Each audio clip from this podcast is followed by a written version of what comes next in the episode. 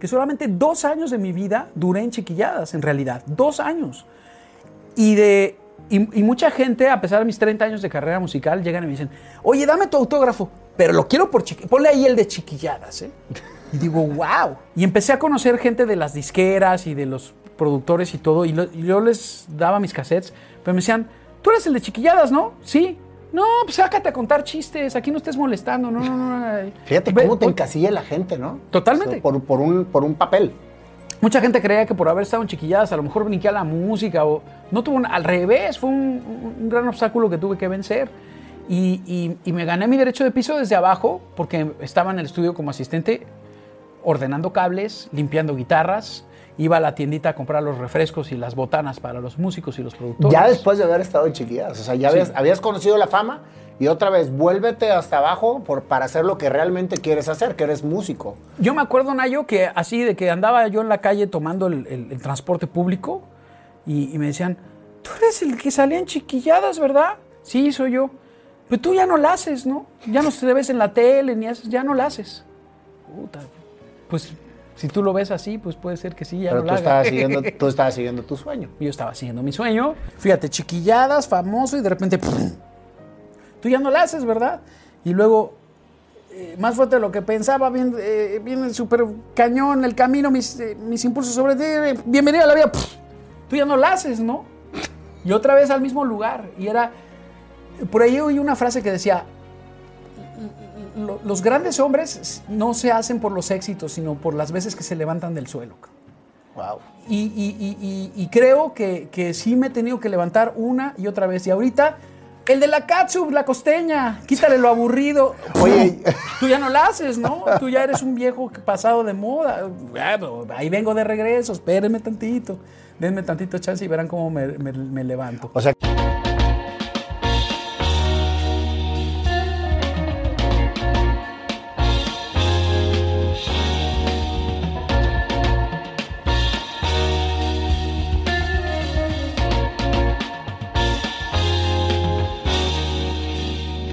Alex, bienvenido a este programa. No sabes lo el honor que es para mí tenerte aquí. Gracias, Nayo. Desde que empecé todo este proyecto eras uno de los primeros que tenía en la lista. Te admiro mucho, soy tu fan desde que empezamos con todo este rollo de la música a crear un, un nuevo estilo en México que creo que eres uno de los precursores de, de- de lo que, de tu música, de lo que has hecho aquí en México. Así que bienvenido, Alex. Pues qué maravilla, Nayo. Ya, yo creo la verdad que todos tenemos influencias y también somos influencores de otras personas, ¿no? Entonces eh, vas tomando una escuela y la vas transformando y se, y se va creando otra escuela y luego ah, hay una influencia de Nayo sobre muchos otros músicos y así va pasando con nosotros. Así es. Alex, a mí me gusta empezar mucho con todo el tema de la infancia, ¿sí? ¿Cómo fue tu infancia, Alex? Porque todos te conocen como el artista, como el cantante, es más, desde chiquilladas, que, que- pero yo quiero irme más atrás. ¿De dónde eres? ¿Cómo fue tu infancia? ¿Qué jugabas? Mira, yo nací por casualidad del destino en Mérida, Yucatán. Y digo porque mi familia no es yucateca, mi papá es de Monterrey. Ah, de veras. Sí, bueno, era regiomontano, ya murió. Este, mi mamá de Puebla. Y eh, yo, yucateco, pues creo que vengo de una cosa cosmopolita muy interesante. y este, pero despuesito, como a los dos años de que tenía yo un bebé, eh, se van mis papás para Campeche y, y- y vivimos en Ciudad del Carmen un rato, pero era por el trabajo de mi papá. Ok. Y entonces este, yo estaba muy bebé, no me acuerdo ni de Mérida ni de, ni de Ni de Campeche. Campeche. eh, ni de Ciudad del Carmen. Eh, recuerdo ya a partir de que vienen a México, eh, no sé, cuando yo tenía 5 o 6 años de edad, eh, vivíamos en una unidad habitacional de, de departamentos de interés social, mi papá empleado de gobierno, mi mamá ama de casa, y fui el más chico de cinco hermanos. Cinco hermanos más tú, o sea, seis. No, O cuatro y tú, cinco. incluyéndome, sí. Tengo una hermana, eh, tres hermanos hombres, ¿no?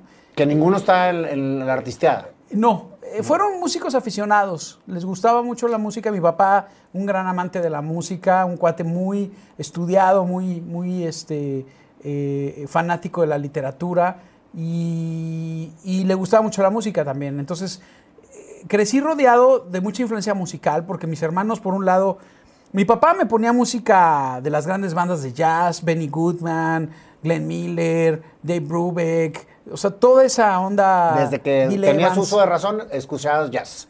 Escuchaba ese jazz y esa música de orquesta. Eh, por otro lado, mis hermanos me ponían a Pink Floyd, a Led Zeppelin, a Deep Purple. Entonces, eh, tenía de, de- de chile, de mole. Y luego, pues en, en esa época que yo me acuerdo de niño, estaba de moda todavía la música disco. Eh, también la música clásica le encanta a mi papá, entonces eh, eh, compraba muchas recopilaciones de discos de, de música clásica y ahí pues escuchaba yo a Bach, a Mozart, a Beethoven. Oye, los que vendían en selecciones, ¿te acuerdas? Que te mandaban Esos. los paquetes completos de música clásica. Esos exactamente, que venían en una caja de álbums Sí. y, y traía como lo mejor de música clásica. Y a mí, fíjate, me llamó la atención la música clásica porque decía, es la música de las caricaturas. Es la que sale en- en- con el conejo Box y la que sale con Porky Pig, este, eh, Y con la pantera rosera jazz. eh, eh, Henry Mancini. Henry Mancini. Por supuesto. Eh, eh, yo incluso ahora, tú y yo somos fanáticos de la música de los ochentas del New Wave, Así es. porque después crecí escuchando la música del New Wave, y, y- y de repente me encuentro a mis hijos cantando canciones de One Chong y de Duran Duran, y, y digo, ¿tú por qué te sabes esa? Ah, papá, pues es que la que canta el, el tigre de Madagascar en la película, y esta es la que canta... O sea, los dibujos animados ayudan a acercar a los niños a, a- a buena música, a buenas rolas. Fíjate, en, en nuestras épocas, porque creo que somos contemporáneos, o yo soy un poquito más grande que tú a lo mejor, ¿te acuerdas de Snoopy? La, la- la magnífica música de Snoopy, de todo el, de todo el programa, de toda la caricatura de Creo Snoopy. que era jazz, ¿no? Sí, era jazz, claro. Era, era, era puro jazz. Y mi papá, que en paz descanse también, era un amante del jazz. Entonces, como que uno crece eh, con el chip de lo que escucha y toda la vida la traes, la traes en, en- en tu, en, en tu rollo, ¿no? O sea, decir, esa música me trae recuerdos, esa música me, me- me- me inspira. Y, y gran parte de tu música, que te digo que soy muy fan tuyo, tiene de, de- de todo, de toda esta influencia que, que, que viviste. Hay una ensalada ¿no? en mi cabeza. Y cada vez que me pongo a componer, salen estas influencias de muchos lados. Mis abuelos les gustaba Manzanero y les gustaba el tango y les gustaba la música flamenca. Y entonces me ponían de todo. eh, y yo como esponjita, absorbiendo, absorbiendo todo lo que escuchaba, ¿no? Entonces, eh, eh, no fui músico de estudios, no, no, nunca fui a la Nacional ni al conservatorio. Soy un músico autodidacta y aprendí a, a- a base de, de- de ponerme a tocar y encontrar triadas y acordes y a ver de qué se trataba el asunto con pura intuición. Fíjate. ¿A qué jugabas desde que te acuerdas? O sea, porque me dices que hasta los dos años no te acuerdas ni de Mérida ni de Campeche, ¿sí? Pero cuando llegaste a México, que, que estabas en, en ese mundo de la música, ¿cuáles eran tus juegos cuando estabas en tu intimidad? Porque de ahí es donde precisamente yo conecto la esencia de las personas y, luego lo que hacen en este momento. Híjole, pues, eh, este, en, en primer lugar, me costó trabajo porque al ser más chico de mis hermanos, sí encontraba mucho bullying ahí alrededor, ¿no? Entonces todo el tiempo estaba tratando de ganármelos con simpatía. Incluso en la escuela también un poco hacía eso, ¿no? Porque fui niño famoso desde muy chico. Eh, cuando tenía yo seis años de edad, eh, un compañero de, de mi clase, de la escuela, eh, es- me invita a su casa a comer y su mamá le dice a mi mamá, oye, estuve conviviendo con tu hijo y es muy desinhibido, muy simpático, cuenta muchos chistes y se me hace que podría hacer comerciales de televisión. ¿Por qué no lo traes a mis castings? Yo tengo una agencia de castings de comerciales, de actores para comerciales de televisión. Y, este, y entonces yo, sí, mamá, yo quiero salir en la tele. Tenía seis años. Y, te llamaba mucho la atención la artista desde entonces. Pues me llamaba la atención el, el- el estar como en, en un spotlight, en un escenario. Sí me gustaba la- la- el atractivo de, de sentir el aplauso de alguien que te, de que te ve, ¿no? Eh, sentir la aprobación de los demás. Es, es- yo creo que es algo que tenemos muchos de los que nos dedicamos a esto, ¿no? Habrá muchos que no, pero yo creo que en, en mi caso sí, sí me gustaba el aplauso, ¿no? Y entonces tal vez y psicológicamente también era como ganarme a mis hermanos por ese lado. El, mi hermano sale en la tele. Y pues yo le dije a mi mamá, me llevaron y me empezaron a contratar muchísimo porque incluso... Para los anuncios. Sí, cuando me llevó a mi primer casting, me dicen los fulanos que estaban ahí con la cámara, a ver niño, di lo primero que se te ocurra. Pues te voy a contar un chiste, le dije, así bien chavito. A ver, cuéntanos un chiste. No, pues ahí tiene que... Estaba una señora con el doctor y dijo, doctor, tengo una chichi más grande que la otra. y el doctor, a ver, muéstremela. No, porque se va a reír. No, no me río, muéstremela. Bueno, conste. ¡Pum! ¿No? Y sale aquello. Y el doctor, ja, ja, ja, ja, ja. Ya ve, ahora por eso no le enseño la más grande. y, y, tenía seis años. Sí, y entonces se volvieron locos los de la agencia de publicidad. Dijeron, qué simpático este, este brother. Y, porque tan chiquito a los seis años platicando un chiste que la verdad ni yo, o sea, no. Y, a lo mejor no captabas lo que estabas diciendo, pero, pero se reía la gente y por eso lo decías. Yo se los oía a mis hermanos mayores, ¿no? O contar el chiste y me lo aprendí. Entonces, eh, contaba chistes que no eran propios de mi edad. O sea que prácticamente tus juegos empezaron en la vida real de un artista. O sea, porque estabas ya haciendo anuncios a los seis años. Sí, Sí, jugaba, me gustaba coleccionar soldaditos, tenía así como ejércitos de soldaditos y los ponía a pelear, tenía, me encantaban los muñequitos de acción, ¿sabes? Como, como los G.I. Joe, este... ¿Los Kid Cero? Los Kid ¿Te acuerdas del Kid? Así se llamaban. Y el Doctor Drago. Los aventureros de acción con agarre con fu, por ejemplo, te ha de haber tocado. Se agarraban así de las manos. Sí, claro. Oye, yo tenía un G.I. Joe, este, que en aquel entonces se llamaba Los Aventureros que les jalabas un cordón y decían one for all and all for one.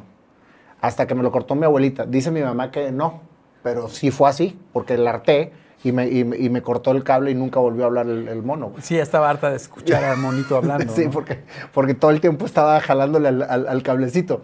Pero me acuerdo muy bien de, todos esos, esos juegos. Pero fíjate, lo que me estoy dando cuenta, es que por eso me gusta empezar por esa etapa de la infancia, es que es precisamente lo que marca la vida de lo que venimos a hacer y a muchos nos separan de, de esa esencia que tenemos.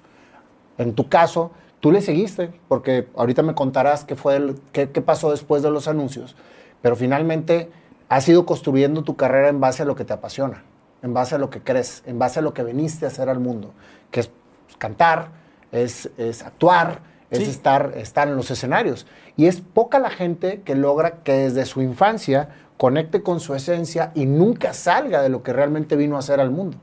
Y los que nos pasa lo contrario, porque a mí me pasó lo contrario, yo también, yo jugaba a que me aplaudían. Yo jugaba a que, a que estaba en un escenario imaginario y me daba pena jugarlo con mis amigos y por eso me escondía a jugarlo. Por eso yo les decía, en la intimidad que juegas, y jugaba a eso. Después me separé por completo y lo volví a retomar a mis 46 años. Yo soy el hombre más feliz del universo. O sea, porque estoy haciendo lo que me encanta. Correcto. Y en este caso, qué padre que tú pudiste seguir tu secuencia.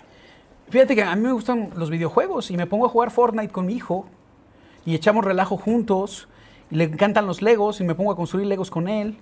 Eh, y una vez escuché a Yo-Yo Ma, el gran chelista, que es uno de los mejores del mundo, eh, comentar en una conferencia de que decía que cuando era niño le dijo a su papá, papá, cuando sea adulto quiero ser músico. Y que su papá se volteó y le dijo, lo siento, mi hijo, no puede ser las dos cosas. Lo cual quiere decir, y tiene mucha razón, hay que seguir siendo niño para ser un buen músico. Claro. Y yo me considero muy niñote en todo lo que hago. O sea, eh, yo me siento un niño atrapado en un cuerpo de un hombre de 51 años. Y cuando me enfrento a las redes sociales y me empiezan a atacar horrible, eh, está hablando el niño, el niño Alex, ¿sabes? Y ha sido muy difícil porque yo hablo con mucha ingenuidad, con mucha inocencia y la gente lo ve así, ah, Alex que el pinche viejo este, ¿no? Como si fuera yo un ruco... Amargado y... Amargado o algo así. Y, y, al revés, ¿no? O sea, este...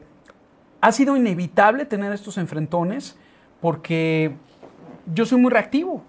Y de repente veo a las 10 de la mañana una canción que dice que se calienta cuando me la perreo y no sé qué. Y digo, oye, tengo hijos, eh, tengo un hijo de, de, 12 años, una hija de 15 años. A mí no me, gusta que los estén, los estén envenenando a las 10 de la mañana en un restaurante con música así. Que no se puede regular esta música. Que no se puede decirle al mundo, oigan, si tiene pornografía la música, que tenga una regulación que significa yo multo al lugar por estarme poniendo eso a las 10 de la mañana.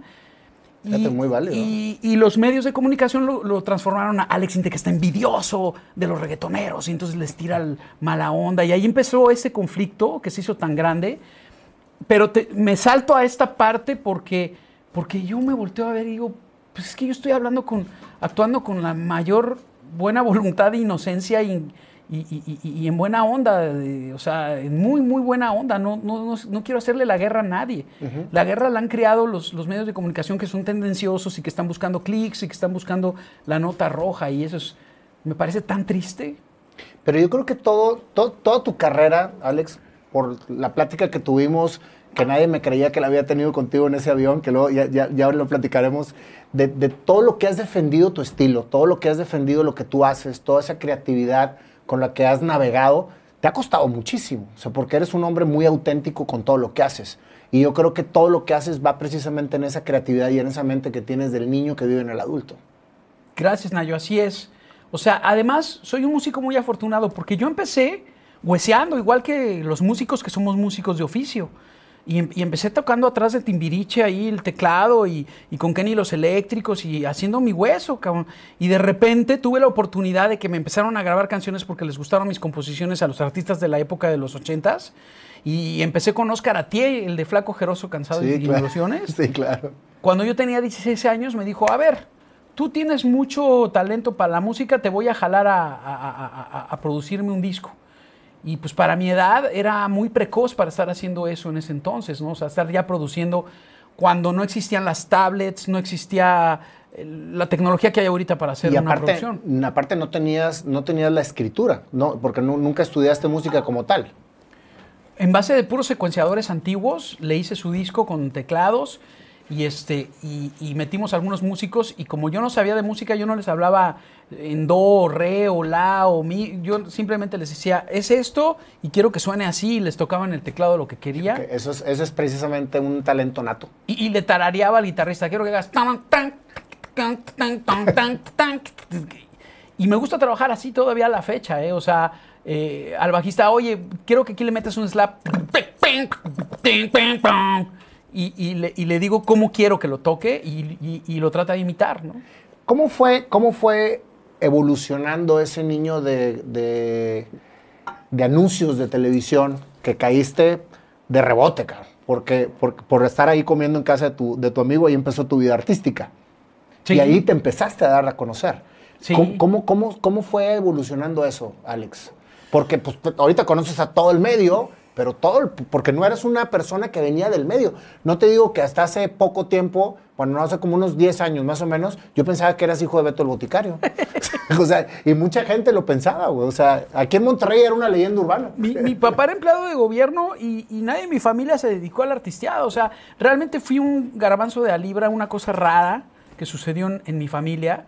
Y, y- y en uno de estos comerciales de televisión incluso me tocó ser el nieto de Sara García de Chocolate Abuelita de la época. Y estuve en casa de Sara García y, y grabamos No me todo. digas. Y yo la veía en todas las películas de cine mexicano y decía, ¿qué onda? Estoy con la abuelita más importante De la México, historia de México. De la historia de México increíble. Y, y entonces tuve muchos privilegios como ese.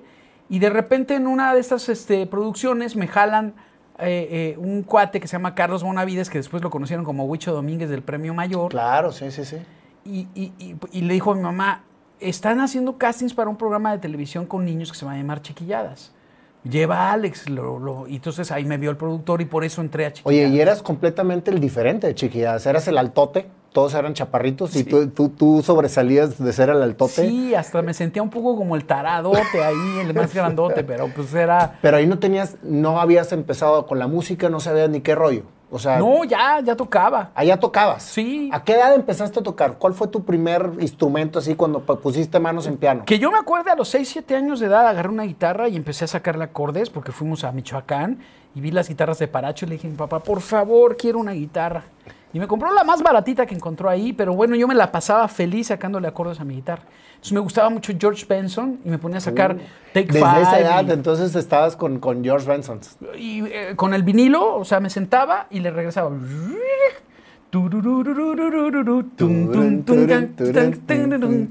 Y me ponía a sacarlo de oído.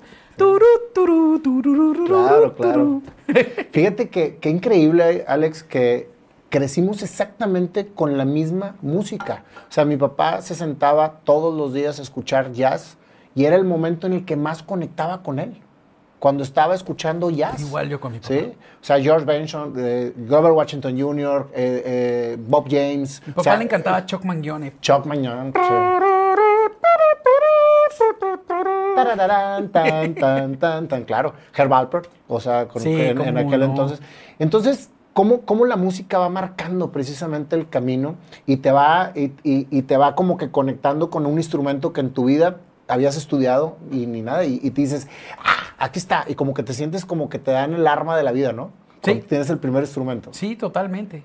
Ahora, también nos tocó una época bellísima porque eh, a pesar de que no había tanta democracia musical como ahorita que pues, ya no sabes qué oír, hay tanto, o sea, están repleto el Spotify y todo, pero en nuestra época, pues, había ciertos artistas, llegabas y te ponías en la sección de jazz y estaban los grandes del jazz y veías allá a Bob James y a Deodato y esto y el otro.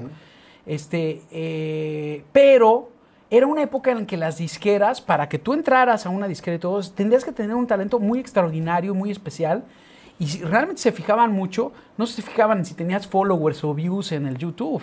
Se fijaban en que realmente le tocaras o le cantaras de a de veras. Porque ahorita están firmando a cualquier cuate que influencer famoso, aunque no cante, lo firman en una disquera, nada más porque tiene Porque muchos, tiene muchos seguidores. followers. Claro. Es increíble, o sea, me parece una irresponsabilidad, pero así está pasando. Imagínate nada más, digo, y, y a lo mejor nos crucifican a los dos por lo que voy a decir, pero nosotros crecimos con una influencia de música hermosa, de música bien elaborada, de música Muy estudiado. muy estudiada. O sea, tú escuchas la música de los 70s, de los 80s, este, que era música completamente, y aparte con un, con un, con un, este, un mensaje muy positivo. O sea, la, la- la música era muy bonita. Muy propositivo. Ahorita nuestros hijos están creciendo, como tú lo acabas de decir, con, con mensajes subliminales que, que hacen que todo se normalice ante algo que no es normal. Sí, aunque te voy a decir, hay muy buena música ahora. Hay chavos con un talento brutal, pero desgraciadamente no son los más eh, eh, influyentes, no son los que más... Sí, sí, sí, claro. eh, no, porque de repente, ahorita me tienen fascinado unos cuates colombianos que se llaman Diamante Eléctrico, que hacen una música increíble. este, hay unos chavos mexicanos que se llaman Danco, que están haciendo unas cosas, pero veo sus followers. No, y y- no has oído a Mavek. que aquí está mi sobrino. Ya, hace, una, hace- hace música preciosa. La verdad es que hay muy, muy buenos talentos, como tú dices, pero muchas veces se van más por lo, por lo masivo. O sea, ¿qué es lo que pega?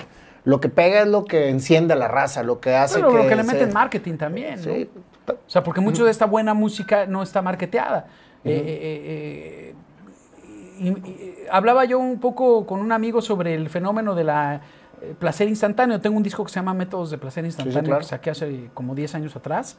Y, este, y ya desde entonces traía yo el tema de que eh, ahora la gente está buscando un placer efímero rápido, cuando eh, a nosotros pues, nos enseñaron a cocinar las cosas a fuego lento, ¿no? Para que se, se- realmente se preparaban platillos que valen la pena. Y, y no quiero ser un referente a, a- a- a- este, al cantante de Calle 13, Pero a Residente, pero tiene razón en que alguna música es como un hot dog y, y le gusta a, to- a todo el mundo el hot dog, pero es muy diferente cuando te comes un salmón que sabes que se hizo como debe de ser, ¿no? como la música que hace tu, tu chamaco o tu crío. Sí, que Pablo, así es, que le encanta el jazz y él está creciendo. Y fíjate, ahí es cuando tú dices, mis hijos están escuchando lo que yo escuchaba.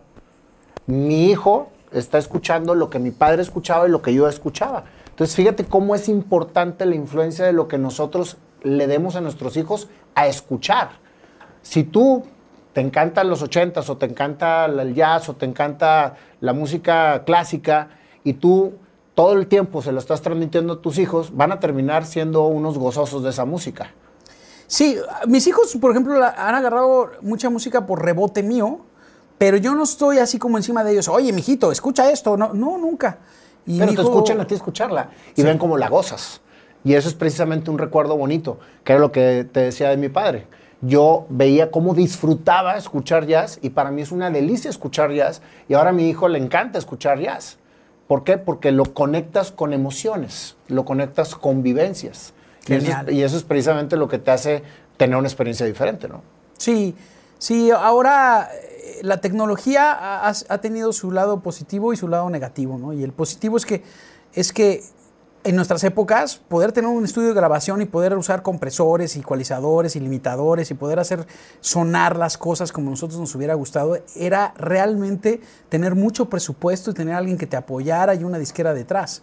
Hoy día, con una tablet, tienes un GarageBand y sacas loops y resulta que, o sea, yo veo a mis sobrinos y llegan y todos son compositores, todos son compositores. Ya, ¿a quién le meto y le pongo y todo? Entonces digo, esta democratización de la música, ¿hasta dónde ayuda y hasta dónde perjudica? Porque también se vuelve muy efímero, ¿no? Sí, sí, como que te merman más, o sea, puedes tener mucha creatividad y te ponen las cosas muy sencillas para que, y a lo mejor pudiste expander más esa creatividad, ¿no? Sí, de hecho la música de moda que hay ahorita y que se escucha todo, todo es como una clonación de un artista se parece al otro, al otro y le ponen la voz de robot con autotune y entonces es horrible porque eh, eh, oigo una canción y parece que fue el mismo artista que me cantó la canción anterior y la que sigue suena igual y la que sigue suena igual. En, ojo, en la moda, ¿eh? porque en la música alternativa y en, y en otro tipo de música hay unos artistas brutales. En el jazz hay unos artistas actuales. Jacob Collier, por ejemplo, está haciendo unas cosas que te mueres y es un chavito, cabrón. Sí, sí, sí. Entras a chiquilladas y entras precisamente siendo el altote. Sí. Y el único que no era hijo de artistas, porque todos eran como que hijos de artistas ahí, ¿no? Fíjate que no. ¿No? Chiquilladas, a diferencia de los timbiriches que sí eran hijos de artistas, Sí. en Chiquilladas, Pituca y Petaca eran las hijas del taxista que, que llevaba al director del programa a Televisa. De veras. Y un día le dijo, mis hijas este, dicen chistes muy chistoso y, y las metió al programa. Eh, Carlos Espejel, su papá era eh, trabajador en una fábrica. El papá del mago Rodi se dedicaba a vender velas en Toluca. O sea, veníamos de abajo, todos éramos Todos. de, de Fíjate, no familia sabía humilde. eso, ¿eh? Qué, qué- qué padre que Televisa en aquel entonces haya escogido pura gente que tuviera talento y que pudiera llevar precisamente al, al- al mundo del espectáculo. Hasta Ginny Hoffman y Lucerito, que podrían ser las chavitas fresas del programa, venían de un nivel socioeconómico bastante moderado. O sea, eh, vivían ahí en México en Ciudad Satélite y, y vivían en casitas modestas. Mm, fíjate, no sabía. Sí. Y duró muchos años. Chiquilladas, porque luego se, se- se convirtió en el- este viernes, o ¿cómo, cómo era? El, Primero fue Alegría de Mediodía. Alegría del Mediodía, Y después sí. se convirtió en Chiquilladas. ah, entonces primero fue Alegría, Alegría del Mediodía para usted. Exacto. Sí. Y de ahí derivó hace que Chiquilladas era los viernes a la hora de la comida. Y de repente un día eh, los productores de Televisa decidieron que lo iban a subir en la noche a la barra de comedia junto a la Carabeña de Ambrosio, Chespirito y todo esto. Y ahí es donde se hizo famosísimo el programa. Sí, cómo no. O sea, ¿Y tú entraste de Alegría del Mediodía entonces? sí. Pe- pero fue tan brutal el éxito de Chiquilladas que solamente dos años de mi vida duré en Chiquilladas, en realidad. Dos años.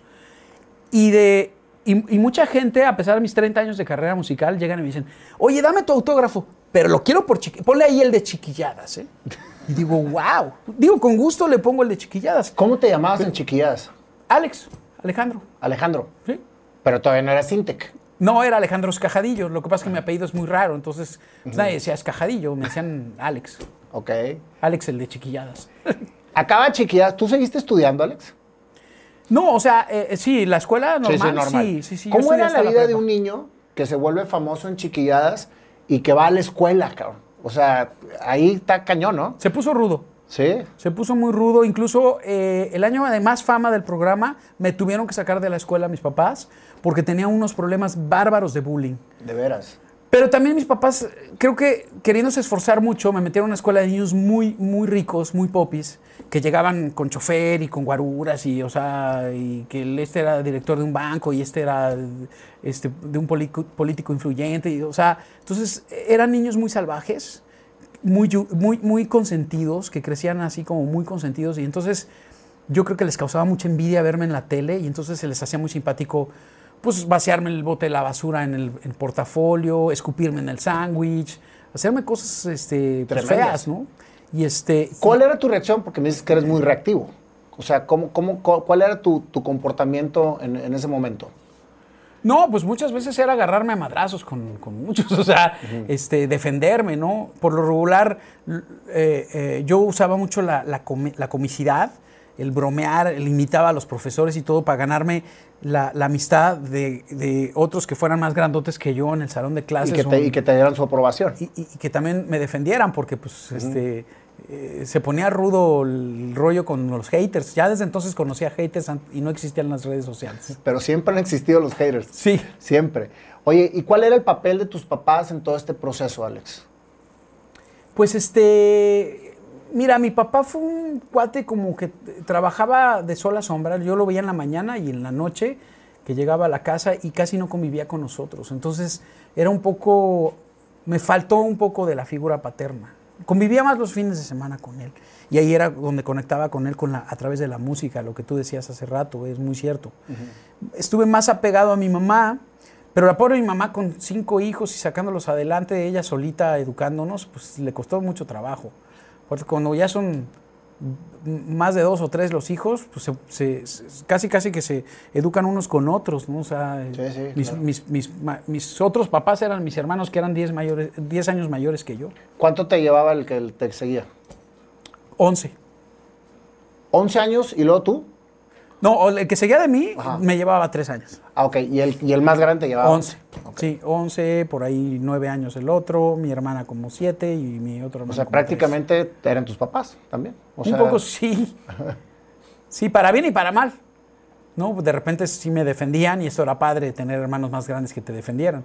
Pero a veces eran medio gandallas y me agarraban de bajada. Sí. Muy parecida a mi historia. cara. ¿Qué pasó que con todo eso te sacan de la escuela? Eh, para ti fue un cambio, obviamente. Es que me, me- me- me trato de poner un poquito en tu lugar, eh, que eras un chavito que apenas estaba agarrando madurez para todo lo que le estaba sucediendo alrededor y lidiar con la parte real a la parte artística. Y no digo que la parte artística no sea real, pero realmente es un mundo muy diferente, ¿estás de acuerdo? Sí. O sea, el, el- el tener tan poca edad y el, y el empezar a lidiar con todo eso. Sí. Yo me acuerdo que chiquilladas era una barbaridad. Yo estuve enamorado de Lucerito hasta que me casé. O sea, siempre fue mi amor platónico. Yo creo que todos los niños de México. Este, Y sigue guapísima la sí, señora, ¿eh? sí, es- La verdad. entonces, Hey, it's Kaylee Cuoco for Priceline. Ready to go to your happy place for a happy price? Well, why didn't you say so? Just download the Priceline app right now and save up to 60% on hotels. So, whether it's Cousin Kevin's Kazoo concert in Kansas City, go Kevin, or Becky's Bachelorette Bash in Bermuda, you never have to miss a trip ever again. So, download the Priceline app today. Your savings are waiting. Go to your happy place for a happy price. Go to your happy price, Priceline. Pues obviamente todos querían o, o, o- o bullearte o, o que estu- o estar contigo porque eras el famoso, ¿no? Así pasaba. Sí, fue raro empezar a li- lidiar también con las conveniencias, con los intereses personales de muchos. Eh, empe- empezarte a dar cuenta en realmente elegir a tus amigos. Decir, este está conmigo por conveniencia o este sí es mi cuate y, y- y me quiere de corazón. ¿no? y, y soy un poco, no soy tan, o sea, so- social sí soy, o sea, yo rápido socializo y me adapto, me invitas a una fiesta y rápido me hago de amigos y todo. Pero ya realmente intimar con la gente, soy un poco hermético, ¿eh? no, no, no, Eres reservado. eh, soy reservado. ¿Y a qué crees que se deba eso? ¿A que así eres de naturaleza o a que así te ha dado la vida fregazos para llegar a ser así? También me cambiaron mucho de colegio porque nos mudamos muchas veces con mis papás de muchos lados, eh, muchos domicilios tuvimos, y entonces no me gustaba hacer apegos con mis amigos. Entonces, eh, eh, sí tengo unos amigos que conservo desde la secundaria, pero porque los reencontré gracias al Facebook. Ah, sí, de plano. sí, entonces nos volvimos a reunir y todo el rollo, pero eso hasta ahora, no es que haya habido un seguimiento todos estos años de seguir siendo cuate de mis amigos de la secu. Entonces terminaste chiquilladas y terminaste tu, tu o hiciste una pausa en tu, en tu vida artística, o sea, volviste a la vida normal porque dices que te cambiaste luego de México, ¿no? No, fíjate, yo salgo de chiquilladas y empiezo a tocar puertas en las telenovelas. ¿Qué en edad las- tenías cuando saliste de chiquilladas? Tenía como 13, casi 14. Ok. Y empiezo a tocar puertas en las obras de Julisa, que estaba de moda Vaselina en ese entonces, eh, eh, en programas de televisión. No, no, no, no, tú, sácate de aquí, este, tú ya eres el chiquilladas. Como que no sentí que, que se me abrieran mucho las puertas. Y dije, bueno, lo mismo, la música, lo que más me gusta es la música, mejor vete por ahí. Y casualmente conocí a un payasito de un grupo que se llamaba Los Super Harris, que eran payasos que tocaban rock and roll. Y ese payasito este, tocaba los teclados y me dijo, Alex, tengo un amigo en un estudio de grabación en, Ciudad Satélite, en México, en el norte de la ciudad, que necesita un asistente para su estudio. ¿Por qué no te entras a trabajar con él? Ahí vas a conocer mucha gente y te vas a relacionar. Y empecé a conocer gente de las disqueras y de los productores y todo, y, y yo les daba mis cassettes, pero me decían, tú eres el de chiquilladas, ¿no? Sí. No, pues sácate a contar chistes, aquí no estés molestando, no, no, no. Fíjate Ve- cómo te encasilla la gente, ¿no? Totalmente. O sea, por, por un, por un papel. Mucha gente creía que por haber estado en chiquilladas a lo mejor brinqué a la música o no tuvo un- al revés, fue un, un- un gran obstáculo que tuve que vencer. Y, y- y me gané mi derecho de piso desde abajo porque estaba en el estudio como asistente ordenando cables, limpiando guitarras, iba a la tiendita a comprar los refrescos y las botanas para los músicos y los productores. Ya después de haber estado en chiquillas. O sea, ya habías, habías conocido la fama y otra vez vuélvete hasta abajo por, para hacer lo que realmente quieres hacer, que eres músico. Yo me acuerdo, Nayo, que así de que andaba yo en la calle tomando el, el- el transporte público y, y me decían, tú eres el que salía en chiquilladas, ¿verdad? Sí, soy yo. Pero tú ya no la haces, ¿no? Ya no te ves en la tele, ni haces, ya no la haces. Puta, pues si tú lo ves así, pues puede ser que sí, ya Pero no tú estabas, siguiendo, tú estabas siguiendo tu sueño. Yo estaba siguiendo mi sueño y tenía el objetivo, no sabía hasta dónde podía llegar, pero tenía el objetivo de que ¿Qué iba a hacer te, algo qué era lo que te movía, Alex, a estar precisamente de asistente en, una, en, una- en un estudio? O sea, ¿tu idea era ser un rockstar? O sea, ¿tu idea era hacer tu música y darte a conocer con tu música? ¿Qué era lo que te movía? Porque volverte ahí y volver desde, abajo y ir a traer chel, digo, refrescos y ir a traer y, y estar así, es porque te mueve algo muy fuerte, Alex. Mira, tuve una fase difícil. Mi papá sufría de alcoholismo. Mm. Había mucha violencia en mi casa. Mis hermanos eran muy bullers. Este, o sea, lo que yo vivía ahí eh, era una familia típica disfuncional mexicana donde de repente todos nos abrazábamos, nos besábamos y de repente todos nos odiábamos y nos agarrábamos a golpes y todo eran polos opuestos, así una cosa como muy rara Que, muchas familias lo viven, ¿eh? que muchas familias lo viven y que es muy difícil adaptarte a eso. ¿Cuál fue mi terapia? La música. Yo me metía a mis audífonos, ponía un disco de Alan Parsons y cerraba los ojos y me iba. Mi- echaba a volar mi imaginación porque además en aquella época no había todavía videoclips o empezaban algunos videoclips, pero el chiste de disfrutar la música era que tú creas tu videoclip mental, ¿no? Y, y- y la escucharas con los ojos cerrados y te imaginaras con estas violines de Jean-Luc Ponty, por ejemplo, ¿no? Que me encantaba oírlo. Este, y entonces, mi sueño cuando yo llego a un estudio de grabación por primera vez es cómo carajos le hago para que mi batería suene como la batería de Spyro Gyra o, o- o- o- el bajo suene como Marcus Miller o, ¿sabes? O, mi guitarra suene como la guitarra de Steve Lukather. O, sea, buscando cuál es el truco. Estos son magos. Para mí los músicos tenían que ver no con la bohemia y la pedota de vamos a tocar, porque soy bohemio, soy músico y todo es relacionado con el, el tequila y la pedota. Para mí no es así. El músico debe ser un astronauta, un explorador, un mago, cabrón. Alguien que crea emociones, un creador de emociones, cabrón. Entonces llegaba al estudio y veía y le preguntaba a todos, a los ingenieros, estaban hartos de mí, porque, oye, este que se llama compresor, con, con este se apa- se apachurra todo bien, bien sabroso, cabrón. ¿Cómo, ¿Cómo se usa? No, pues mira, aquí está el tres call, aquí le mueves acá, el ataque. Ay, coño, sí, se oye padrísimo. ¿Y, y- y estos ecualizadores qué, qué le mueves? Pues aquí se hace más agudo todo y aquí se hace más grave todo. Y empezaste a conocer lo que había detrás de los sonidos. Sí, a diferencia de amigos míos que tuvieron la oportunidad económica de irse a Berkeley a estudiar o a LA y todo, pues mis papás no me pudieron pagar una escuela. Entonces mi escuela fue esa, estar de asistente en un estudio y ahí, ahí aprender. Cuando te conectabas con tu música, Alex, cuando estabas inmerso en esa música que te separaba de lo que estabas viviendo en casa, ¿qué imaginabas? ¿Qué te imaginabas haciendo? Pues yo me imaginaba escenografías fantásticas como de dibujos animados así gigantescas y de repente quería estar ahí adentro, quería ver qué se sentía, ¿no? Al, al crear música, hacer tus propias escenografías. Había unas cosas que se llamaban los magicuentos que a ti y a mí nos Sí, sí, tocó claro. y que le ponías con, a mí me encantaba porque con la calcomanía tú inventabas el cuentito y tú ponías tus cosas. Pues para mí el dominar la música era yo inventar mi propia historia a través de la música, mis propias canciones, mi propio sonido. Incluso a mí me molestaba que llegaba a las fiestas, a ver, Alex, tú que sabes música, tócate una de José José, cántanos una de Juan Gabriel. Decía, no, yo tengo mis canciones y les voy a cantar mis rolas y se aguantan. ya componías. cabrón". Desde Ya- bien chavito. Desde bien chavito compones. Sí, empecé a componer a los 11 años de edad, más o menos. ¿Y una de las que compusiste en aquel entonces la sacaste en tus discos? Eh, pues una de mis primeras rolas, no, no- no creo que haya sido de la, la primeritita, pero se llamaba Te quiero así y estaba en mi primer disco en el A2. Y es una balada así como muy eh, predecible, yo lo llamaría. Te quiero así, solo para mí, solo tú y yo, amor. Pero tiene mucha onda precisamente porque es como muy sencilla, muy simple la canción y te llega al corazón. Es que sabes que me estoy dando cuenta, Alex. Por eso me encanta este tipo de pláticas. Que todos tus discos y todo lo que has hecho es precisamente lo que has vivido. Ah, sí. O sea, se va, se va precisamente haciendo, haciendo todo lo que, lo, que, lo que ha sucedido en tu vida, lo, lo estás haciendo música. Por eso, por eso te pregunto mucho a mí ese, ese, eh, ese comentario que hiciste de cuando te encerrabas en tu música. Haz de cuenta que me estás hablando como lo que yo vivía. ¿eh? O sea, a mí me pasaba exactamente lo mismo. Yo me metía abajo de una cama ¿sí? a escuchar música con un radio chiquito, porque no tenía audífonos, y a, a hacer mi mundo abajo de la cama. O sea, y eso era mi escape cuando era niño. Entonces, eso es precisamente lo que genera una creatividad inmensa sobre una situación que estás viviendo, que quizás es dramática o es una situación adversa, pero hace que la creatividad aflore de una manera increíble.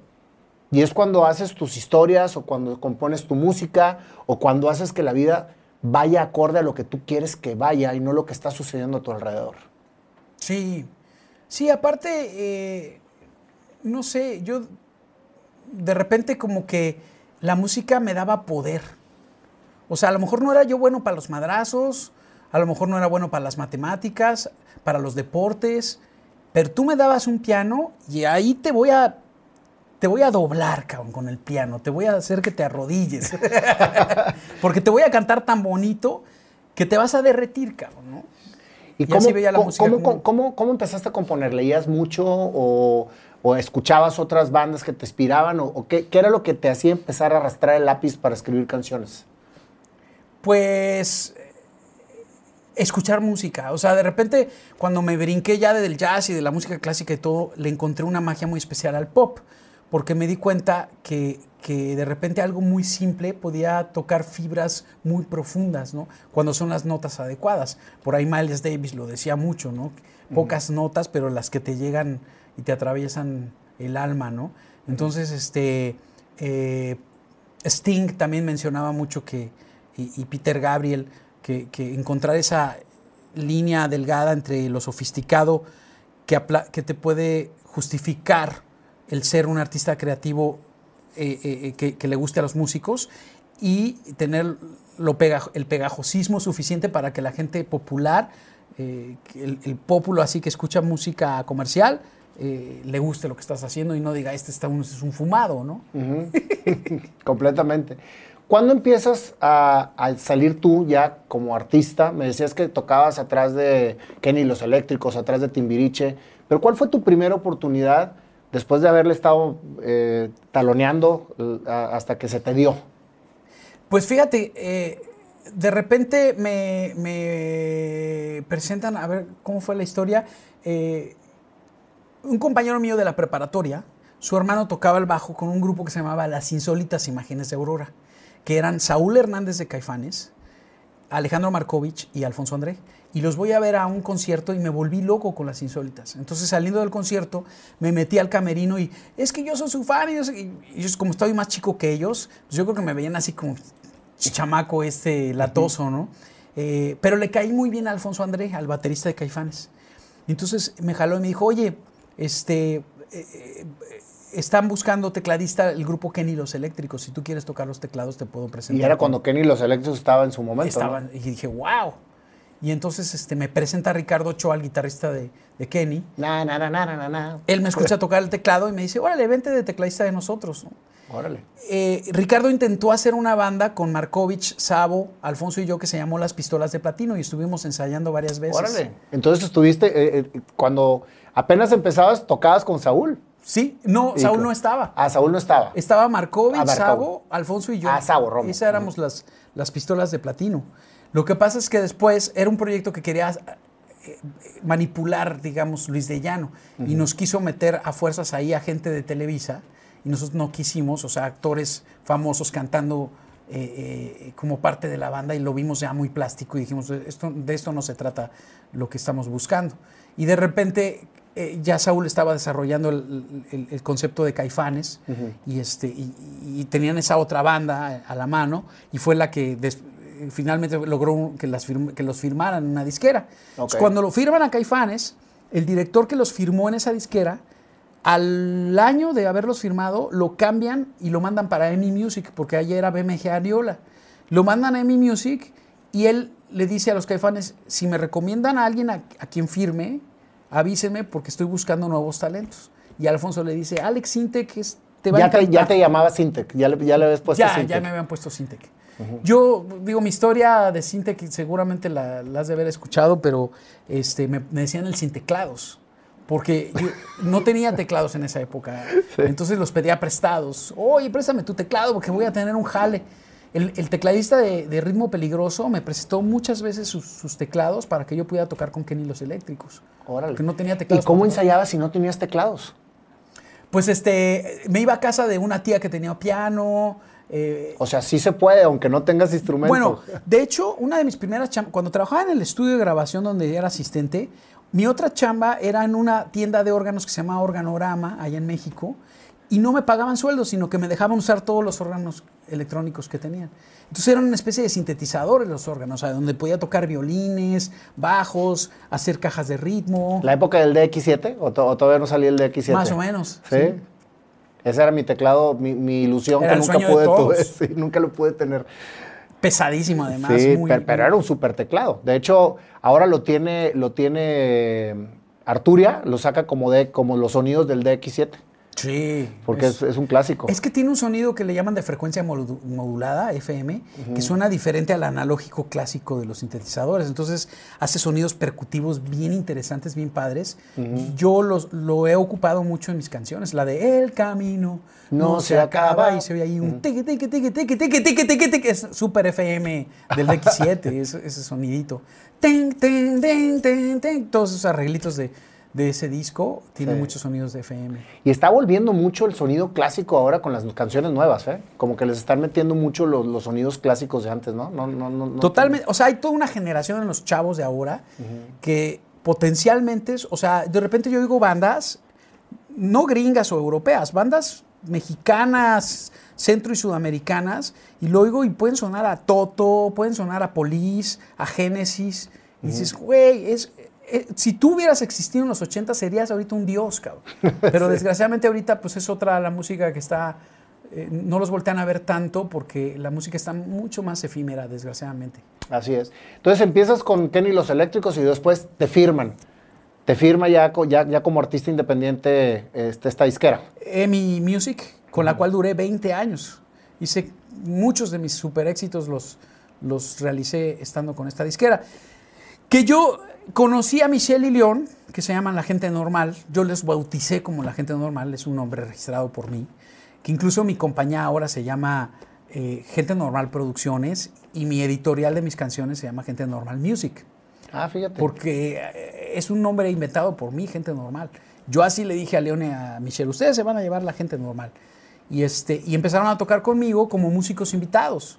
Pero porque mi sueño era tener una banda oficial que me acompañara, no, no tanto músicos... eh, eh, Sí, porque el- tus dos primeros discos fueron los que sacaste como Alex Sintex y la, ma- y la, y la gente normal, ¿no?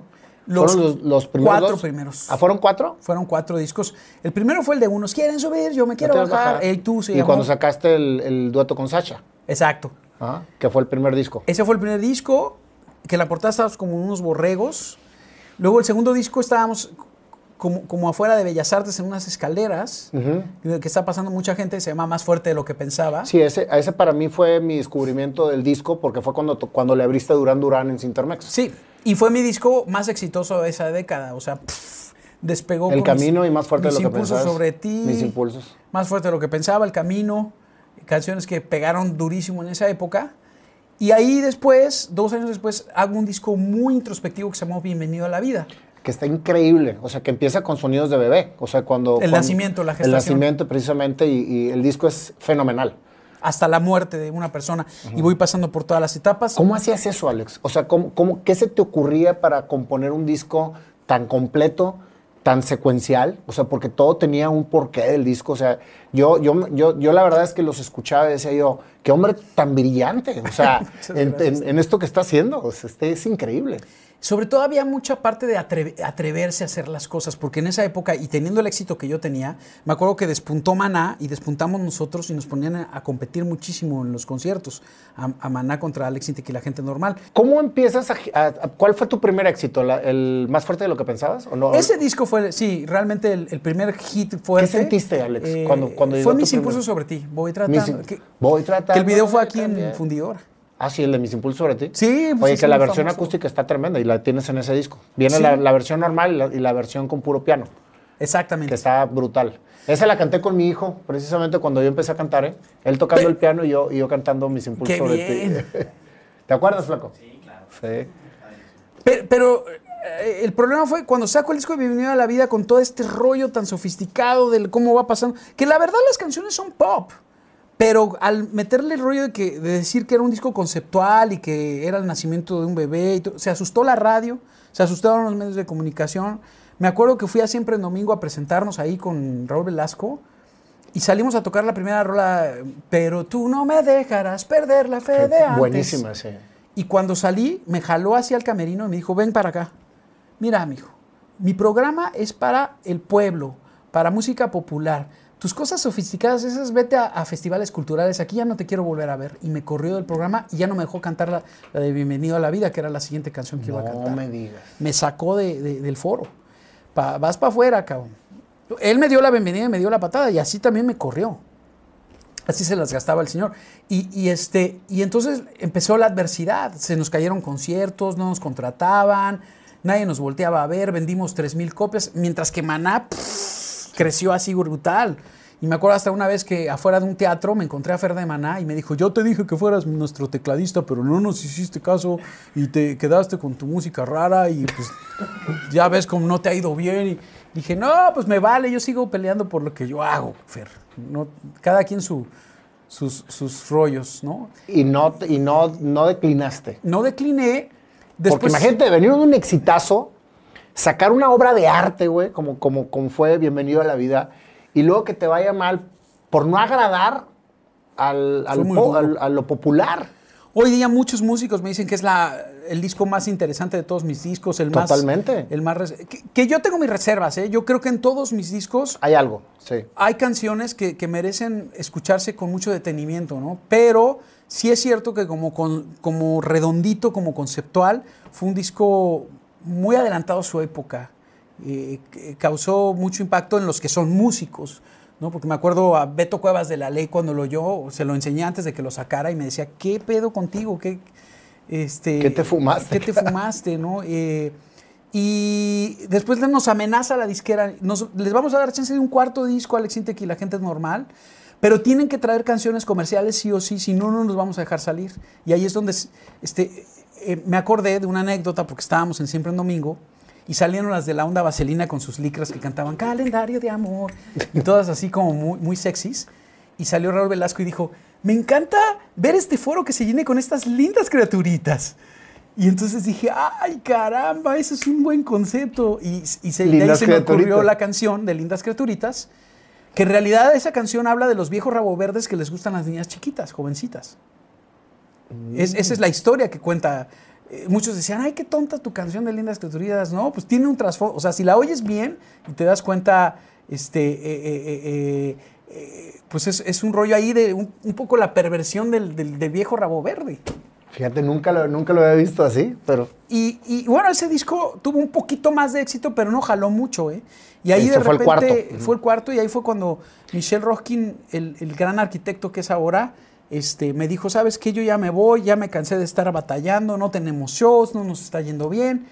La que era mi manager me, me- me demandó porque, bueno, nos demandamos porque yo ya no quise trabajar con ella y me dijo, tú tienes que quedar conmigo. Me quería obligar a que cumpliera contrato y le dije, yo ya no quiero trabajar contigo porque no estás entendiendo mi concepto.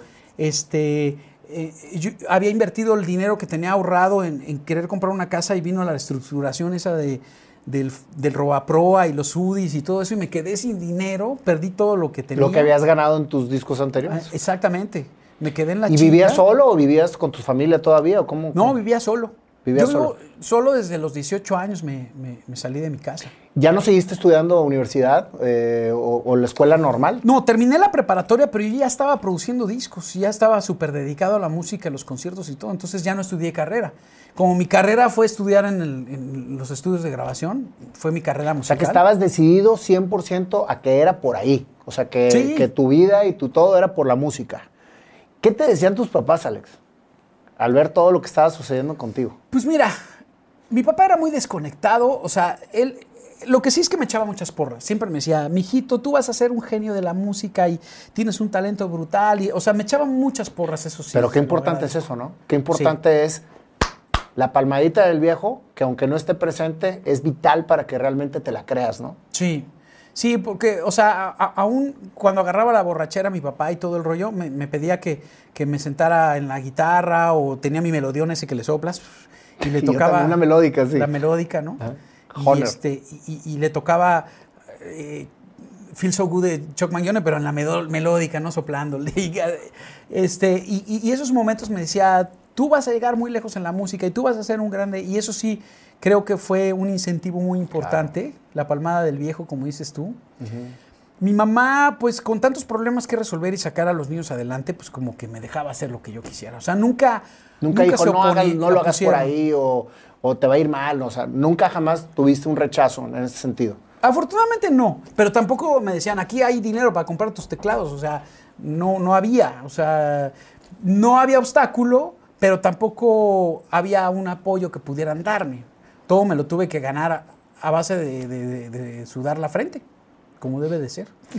Y deja tú, o sea, es, es complicado estar a- mero arriba en la fama y de repente que no te contraten o que te hayan, o que te hayan vetado, etcétera.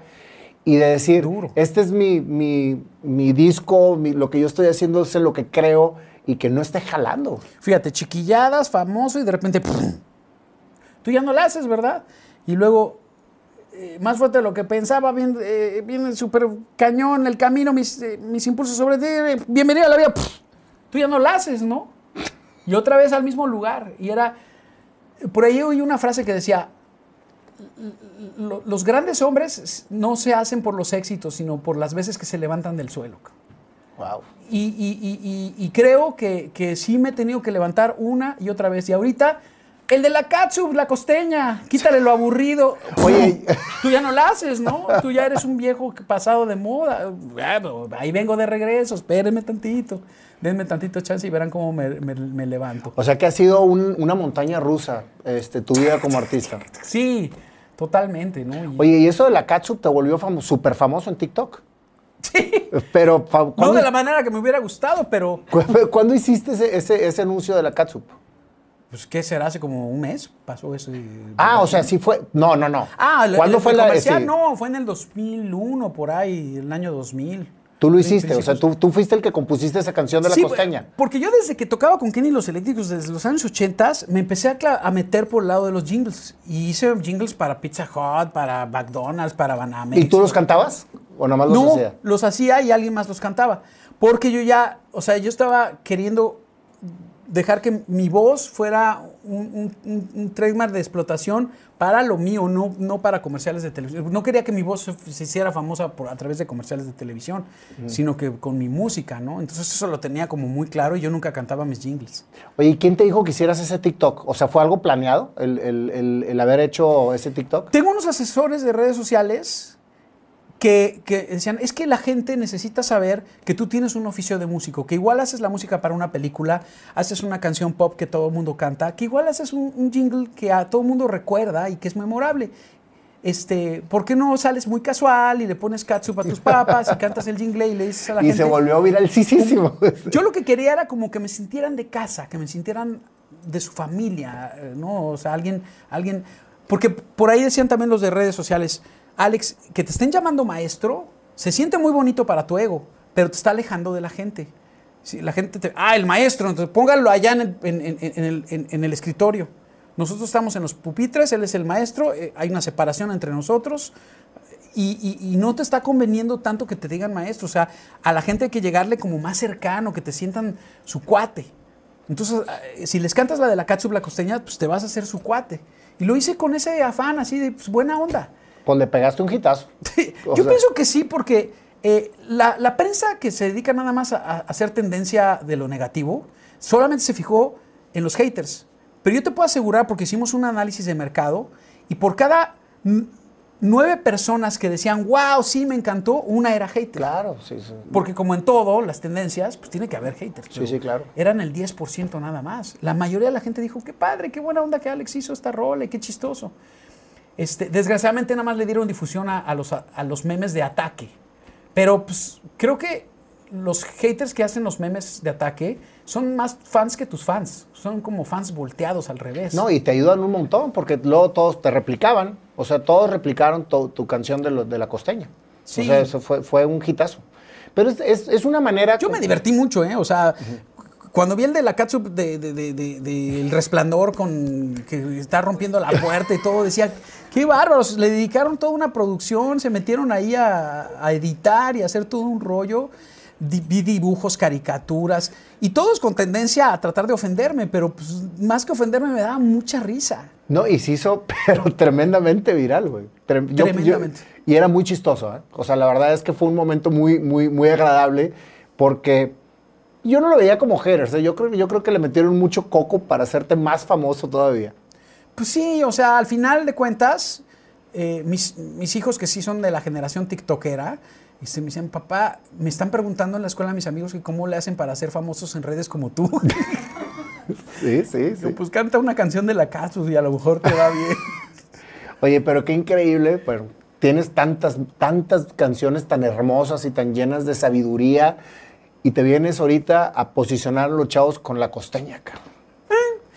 Es cuestión de tiempo. Yo siempre, siempre he pensado que cuando ellos crezcan y tengan otras responsabilidades y otras prioridades en su vida y se vuelvan papás y tengan hijos y todo, y de repente alguien les ponga duele el amor, o sexo pudre lágrimas, o te soñé, van a decir, ay, cabrón, Es el de la Es catsup". el de la. Sí, me gustan sus rolas. O sea, es una cuestión de tiempo que vayan a conectar Claro, conmigo. definitivamente. Siga yo vivo o no, van a conectar, porque lo más bonito de la música es que tú te puedes morir, pero tus canciones y tu obra va a seguir hablando por ti durante muchos años más. ¿Cuáles eran tus salidas, Alex, en esos momentos de caída? ¿Cuál era tu escape? Tu escape cuando estabas en tu casa eran los audífonos y la música. Cuando, cuando, cuando, cuando ese, ese, ese tipo de, de altibajos, ¿cómo te pegaban en lo personal? Fíjate que de repente yo vi a, a varios amigos míos que eran eh, eh, aspirantes a ser músicos eh, exitosos y cuando les fracasaba un proyecto, pues, si eran de lana, o sea, le decían a su papi, papi, este, cómprame una moto, ¿no? O mándame a Europa de viaje, por favor. Yo no tenía eso, yo no, yo no tenía dinero para comprar una moto ni, te- ni nadie que me mandara de viaje. Entonces, ¿qué pasaba? Pues ponte a trabajar el triple, brother. No salió esta, la que sigue. Y órale, o sea, sin desfallecer, ¿no? Entonces, eh, eh, me acuerdo cuando, cuando eh, eh, estaba yo en la historia de, de- cuando se deshizo mi banda, me demandó mi manager y, pasó todo esto. De repente recibo una llamada y me dice un cuate, quiero que hagas la música para mi película. Y dije, puta, lo que más he soñado es hacer score de cine, ser como Hans Zimmer. Sería increíble, ¿no? Este, sí, ¿de qué se trata? Pues mira, es mi ópera prima, es una obra de teatro que fue muy famosa hace mucho tiempo. Quiero que la veas y que le pongas música. Y me puse a trabajar en la música. Nunca me imaginé que esa música de score se iba a llevar el Ariel de cinematografía, que es un premio que pocos artistas pop se pueden dar el lujo de haberse ganado. Y este, y, y de repente, eh, cuando yo, él me dice, haz una canción para la película, lo que menos pensé fue en la historia de la película. Yo lo, quería, lo que quería era hablarle a mi novia que habíamos tronado en ese entonces, llevábamos cinco años de novios. Dije, le voy a componer esta canción para pedirle que regrese conmigo, que se dé cuenta que no he encontrado en mí lo que aún sería, lo que sería normal, para darle mucho más y entregarme por completo. Sexo, pudor y lágrimas me da igual, no importa. O sea, en todos los rubros de, de una relación, este, quiero, quiero cumplir y quiero ser una buena persona para ella, ¿no? Y, este, y le entrego la canción. Así salió Sexo, Pudor y Lágrimas. Sí, pero lo más fregón, yo creo que no fue tan, o sea, el éxito que tuvo la canción no lo esperábamos nadie, pero regresó mi chava conmigo, nos casamos, tenemos 20 años viviendo juntos y dos niños maravillosos. Entonces eso se lo debo más a, a- a esa canción que todo el éxito y el aplauso que el- a lo mejor logró en su momento. qué increíble. Fíjate cómo cuando expresas con el alma, güey, las cosas suceden. Sí, O sea, no hay más. O sea, porque ¿cuántos años tenías cuando escribiste Sexo, Poder y Lágrimas? Tenía 29. 29 años cuando, cuando, cuando escribiste Sexo, Poder y Lágrimas. Sí, cuando salió. Todavía no te casabas. No. Habías perdido a tu novia. La recuperaste y ahorita súper exitoso matrimonio con tus hijos y todo. Fíjate lo que hizo esa canción. Y la escribiste con, tan, con tal corazón que se volvió una, pues yo creo que es tu canción más famosa. O, bueno, no lo en sé. México sí es, es de las más famosas, pero en- a plano internacional es más famosa Duele el amor con Ana Torroja.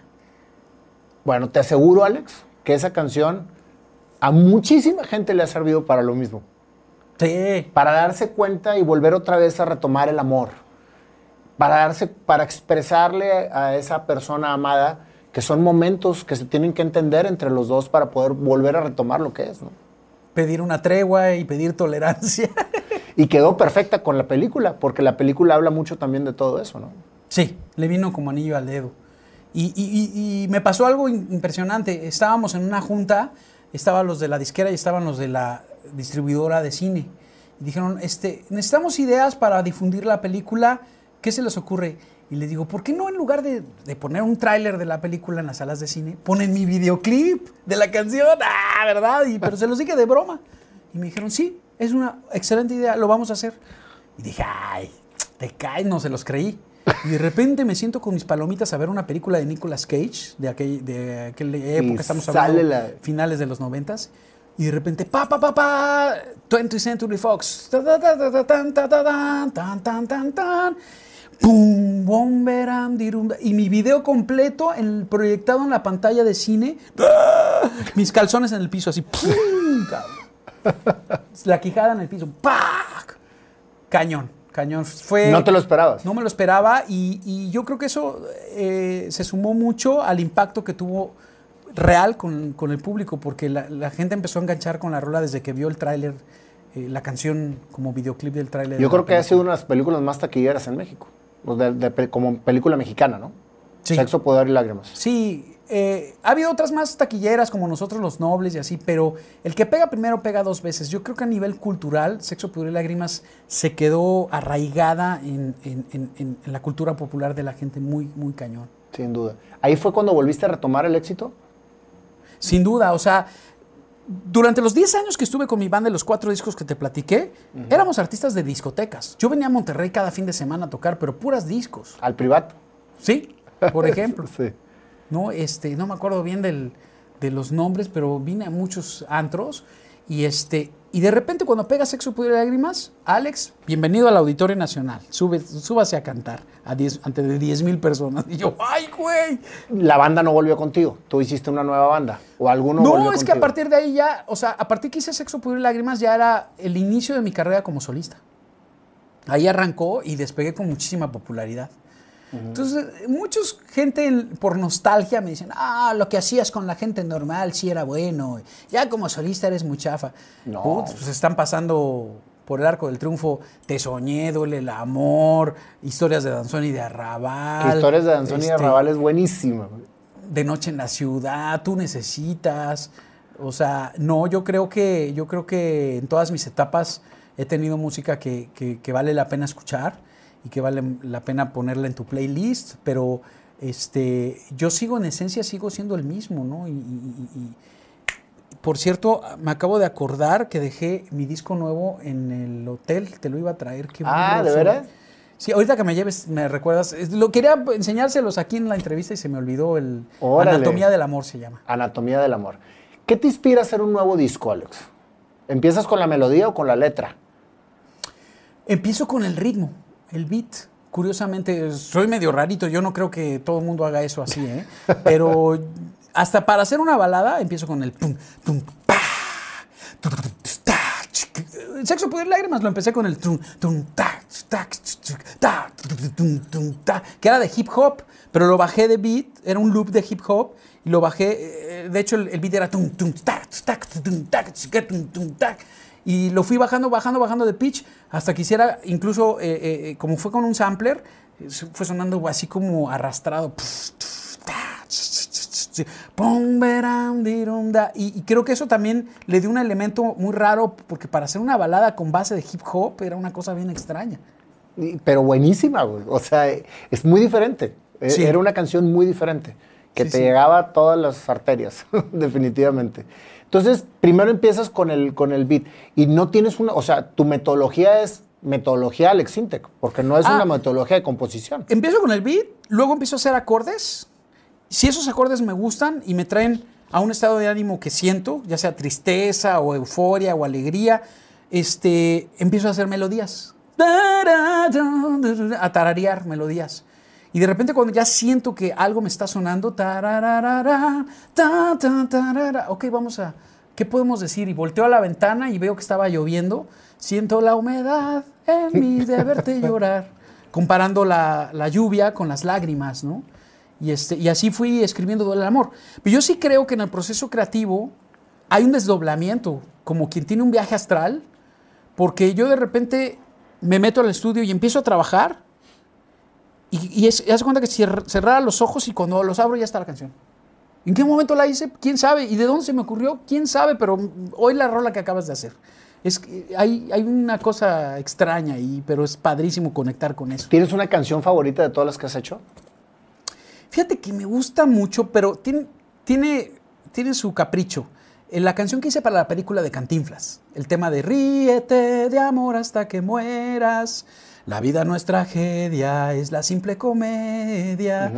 Un beso y una lágrima para recordar.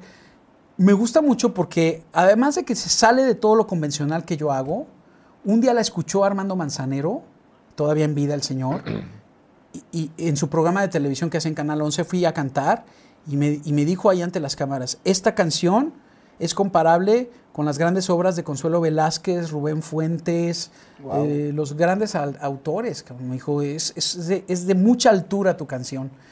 Y, y desgraciadamente esa canción, como ya no estaba yo bajo el apapacho de una disquera de estas gigantes transnacionales, no le dieron este, difusión.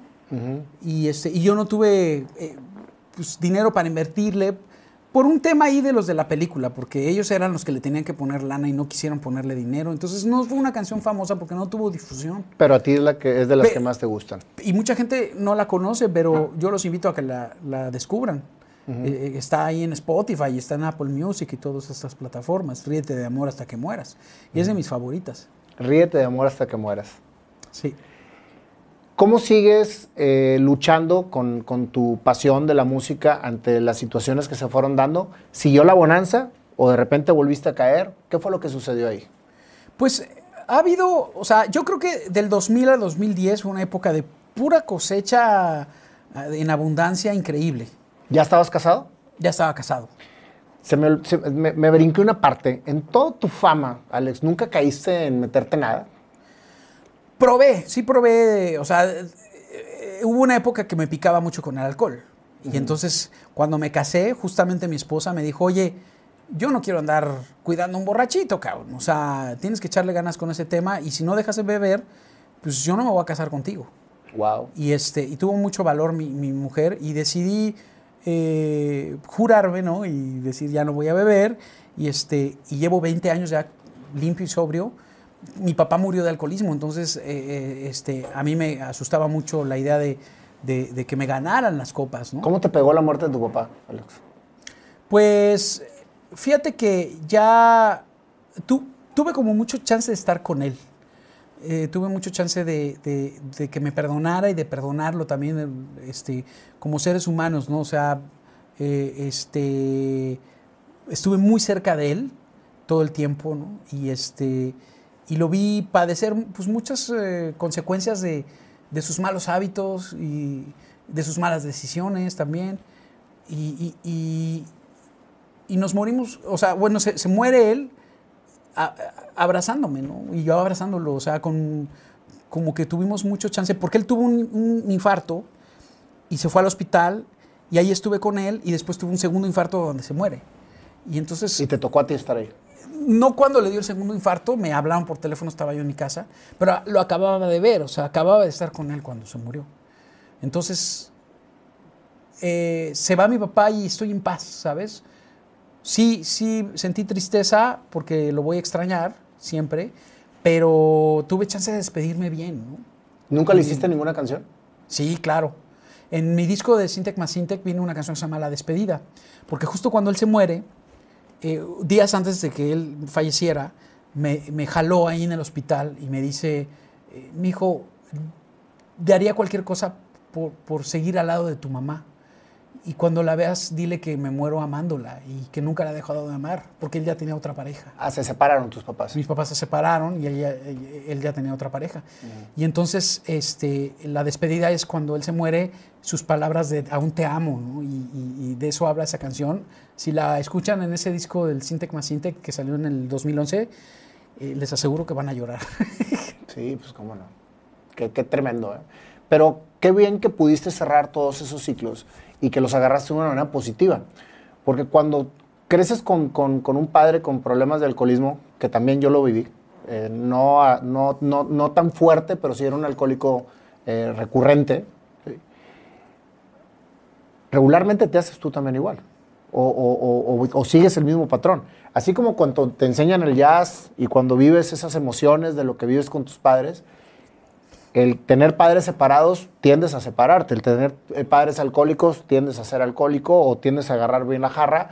Entonces, la capacidad que cada uno desarrolla para poder irse por un camino de bienestar ante una situación compleja te hace que crezcas muchísimo como persona. que aprendas a romper el patrón, que puedas romper el patrón es muy importante. Es decir, a ver, mi papá me pegó, yo no le voy a pegar a mis hijos, ¿no? O sea, por darte un ejemplo. Claro. Este, mis papás se separaron, yo no me voy a separar, voy a luchar por mi matrimonio para seguir adelante, ¿no? Creo que hay grandes problemas de, de- de separación de parejas, muchos de mis amigos están divorciados y creo que estamos viviendo una época de una mucha falta de tolerancia y estamos de- demasiado egocentrados todos. Entonces, hace más falta ponerte en los zapatos del otro, ¿no? Para, para entenderlo, Definitivamente. entender a tu pareja. ¿Alguna vez en tu carrera ya casado te has, has tenido alguna situación de que tu señora te diga, oye, no andes haciendo eso o, o que haya una situación de, de separación? Porque es muy difícil la vida de un artista. Hemos tenido arribas y abajos, pero jamás, jamás nos hemos separado. De hecho, eh, recientemente los medios, hace como un par de años, inventaron que me había separado de mi esposa y que habíamos tenido conflictos y puras mentiras, ya sabes, de revista de chismes. Por- que también mm, eh, es muy desagradable que te estén inventando cosas. Y yo subía fotos con mi esposa abrazados, besándonos en las redes sociales, mientras todos los medios diciendo, están separados. Y yo decía, Puras qué locura esto. Pura puras notas falsas. El fake news en, en- en- en la- en el internet y las redes sociales y que la gente después de escuchar mil veces una verdad ya la cree como una mentira. Mil veces la consideran que es una verdad. es- está horrible. Es que el amarillismo vende, pero tremendo, güey. Y, y es a costa de alguien que, que a lo mejor nada tiene que ver en eso, ¿no? Pero por sacar noticia, les Por vale clics. Lo que quieren es clics de, Clics. de, de internet para, para que suban sus views. ¿Cuál ha sido la situación más compleja que has pasado en tu carrera, Alex? Pues hasta ahorita yo creo que de tres años para acá todo, eh, eh, eh, todas esas adversidades de, de- de- de redes sociales, de escándalos, que yo jamás me... O sea, yo soy un cuate pues como muy reservado, eh, no exhibo a mi familia, no soy de los que me subo haciendo ejercicio en el gimnasio. "Ah, Hoy corrí 24 kilómetros. O sea, no hago eso, ni subo los huevitos. por- y te voy a decir por qué. Porque si yo viera a Sting o a Peter Gabriel o a Bono subiendo sus huevitos en la mañana o haciendo ejercicio en el gym, se me caería esa, esa imagen. Un día Miguel Bosé me dijo, Sintec, si tú le revelas tus enigmas a la gente, dejas de ser enigmático. Si tú usas demasiado las redes sociales, te enredan. Sobre eso son redes, te enredan. Ten cuidado. Y ambas cosas eh, eh, eh, le, he hecho, le he tratado de hacer mucho caso, excepto en, en los enredos, porque soy muy reactivo. Entonces, de repente, sí hubo una época en la que tendía a contestar lo que me ponían y se arman muchos pleitos de, de internet y muchos males- malos entendidos. ¿no? Que dijo que los godines, que su música no es para godines, que dijo que es un clasista, Alex Inte, que es un racista, es un homofóbico, es un...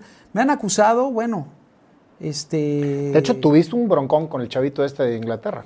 Es- eso ha sido de las peores cosas porque justamente lo que decía ahorita, ¿no?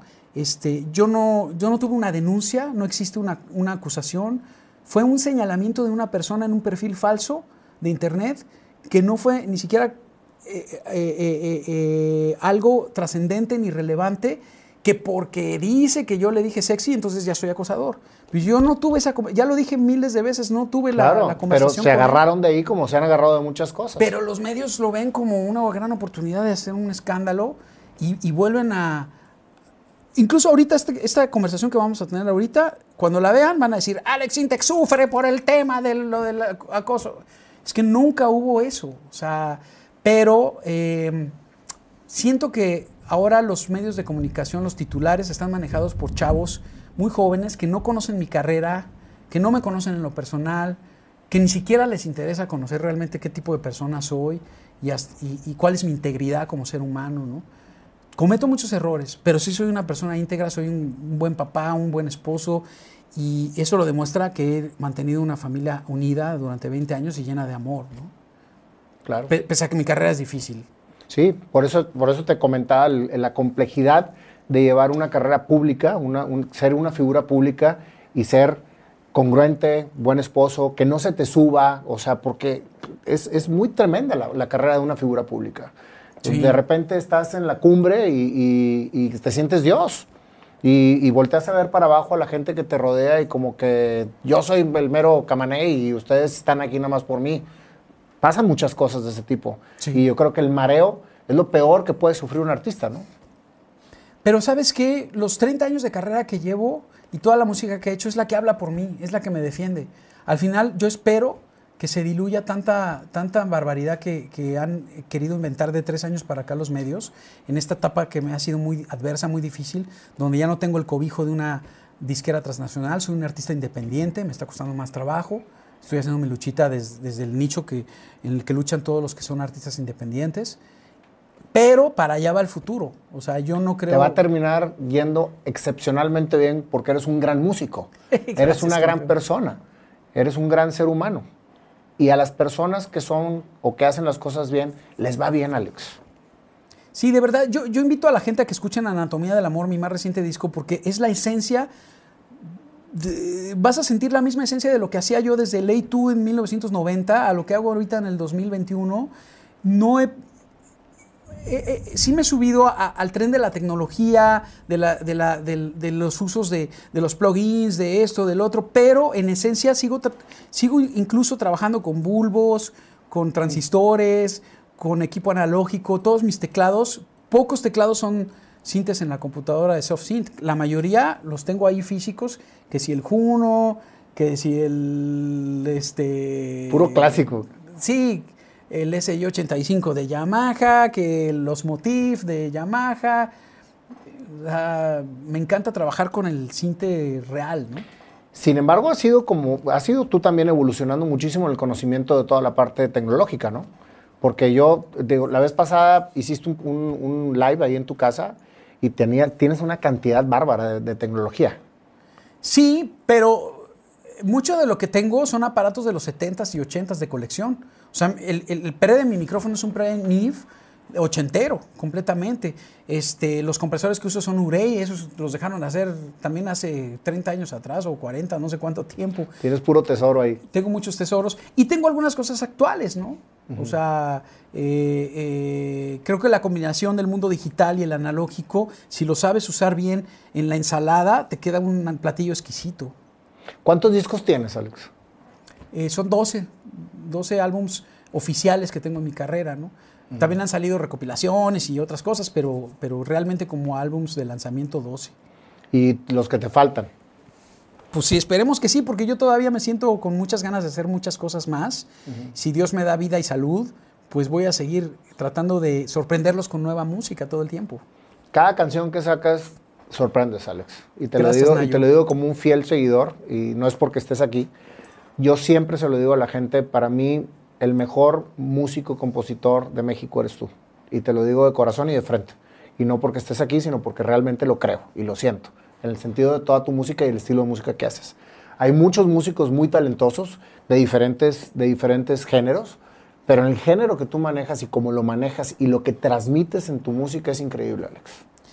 Pues hay, hay muchos códigos de ética que, que en nuestra época se usan y que yo no dejaré de usar, como no usar la vulgaridad, por ejemplo, en las letras, como una herramienta, porque jala, ¿eh? Decir groserías jala mucho, pero yo no me atrevo a ponerlas en mis canciones. Eh, yo, yo sigo manteniendo, que- pensando que el ingenio es más, más grande y más trascendente. Y si usas la poesía, la metáfora, la prosa, en lugar de decir nada más rimas del diccionario de la rima. Entonces, eh, eh, este, estoy tratando de, de conservar esa escuela. Y hay muchos chavos que siguen escribiendo con una pluma fantástica que dices, este sí lee libros, cabrón. Este sí le gusta eh, instruirse, sí, sí- sí sabe redactar bonito, cabrón. sí tiene buena poesía, ¿no? Así es. Pues Alex, no sabes qué inspiradora historia nos acabas de contar. A todos los que te seguimos, los que te conocemos. Y estoy seguro que, que esta, esta entrevista va a llegarle a mucha gente de una manera diferente, porque es una manera en la que a lo mejor no conocían a Alex. Todo el esfuerzo que has tenido que hacer para mantenerte. Se me olvida una cosa que quiero platicar. Cuando te encuentro en el avión de regreso de la Ciudad de México hace aproximadamente, yo creo que 10 años, ¿sí? estabas, yo creo que en un boom de tu carrera porque venías, venías en primera clase y, y- venías, o sea, e- eras el artista, ¿no? Y me puse a platicar contigo desde que te sentaste y me tocaste a mi lado. Entonces veníamos tú y yo sentados. A mí me dieron la primera clase por, por- porque hice un upgrade, no, no porque era gente importante. Entonces dije yo, wow, me tocó Alex Intec aquí al lado. No voy a desaprovechar la oportunidad. Yo creo que te mareé todo el tiempo, pero agarramos una plática. Yo te vi y dije, yo vengo aquí con un upgrade de primera clase y este señor Nayo, que es eh, aquí una figura, viene, viene en primera clase porque seguramente lo- lo es el mismo. CEO de alguna compañía. Y a lo mejor estoy hablando con el CEO de, de, de Comex y Sí, no, entonces no me he dije, bueno, cuenta. los dos, los dos ahí conectamos brutal. Y una de las cosas que más me llamó la atención, Alex, y que de verdad nunca, nunca lo voy a dejar de recordar con, con- una, con una admiración muy grande por ti, es que me decías, me ha costado mucho no caer en lo que la gente, en lo que, lo, lo que me exigen que cante, sino que siempre canto lo que quiero cantar. Y eso, pues es lo que, lo que, me, lo que me decías con cuando Raúl Velasco te dijo, y esto está muy adelantado para hacerlo, y como quiera seguiste creando la misma música. Y todo lo por lo que habías pasado, fue una plática de una hora para mí enriquecedora a morir, y pensé que ya era tu super amigo, y cuando viniste a Misiones no te acordaste de mí. al, al- al anual, y Alex, Alex, soy Nayo, soy Nayo. y obviamente yo creo que ni me veías por tanta gente que había. No, no, no, ya, eh, fuera de bromas, me sentí con una compenetración contigo tremenda. Y ahorita que me platicas tu historia, Alex, para mí esta es una entrevista maravillosa por toda la admiración que te tengo, Gracias, Nayo. pero por toda la conexión que tengo sobre las cosas que te han pasado, que me pasaron a mí también. O sea, por lo que nos mueve, que es precisamente la pasión, lo que nos gusta hacer, lo que venimos a transmitir al mundo. Y eso es precisamente lo que nos tiene aquí. Tuvimos padres muy similares, gustos de música muy similar, cabrón sí, y un gusto por la música que, que es para mí el mundo sin música no es mundo. Definitivamente. Entonces, gracias Alex por, esta, por este momento, por este tiempo que al fin se me hizo tenerte aquí en este programa. gracias. Ya lo dijo Carl Jung que sería un error la, la vida sin música, ¿no? Así es, definitivamente. Pues ahora sí para mí va a ser un honor lo que sigue, que es cantarte la canción de tu historia. Completamente improvisada en este momento por nosotros, por Panda y por mí, y ojalá que te metas a cantar con nosotros. Se vale que vaya primero al baño antes de que toquen la Sí, yo canción. también. Dale.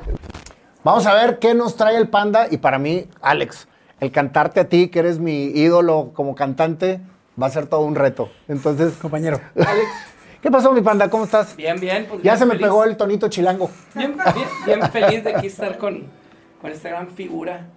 Qué nervios, porque es nuestro primer invitado. No, hemos tenido varios hemos tenido cantantes. varios, sin embargo, compositor, a lo que nosotros nos, nos- eh, le queremos pegar, compadre. Tenemos Pues tenemos una- al maestro. Sí, o sea, Tenemos al maestro. Como dicen que hablan los chilangos. Ah, sí. Oye, échale ganas, carnal. Dale. Listo, ahí está.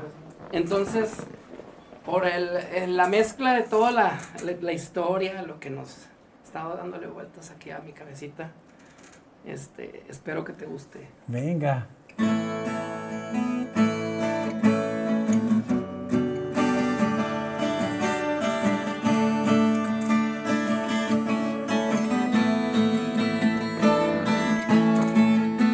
Una persona diferente. En su mundo las cosas pasaban igual. Vivías en una familia anormal. Pero en tu mundo lo creabas para ti. Empezaste a componer todo era bien, leyendo, imaginando. Así conectaste con tu pasión, en donde todo era diversión. Te llamaron para hacer anuncios de televisión y ahí todo empezó. De repente encontraste la manera de entrar en la televisión. Chiquilladas llegó y Alex empezó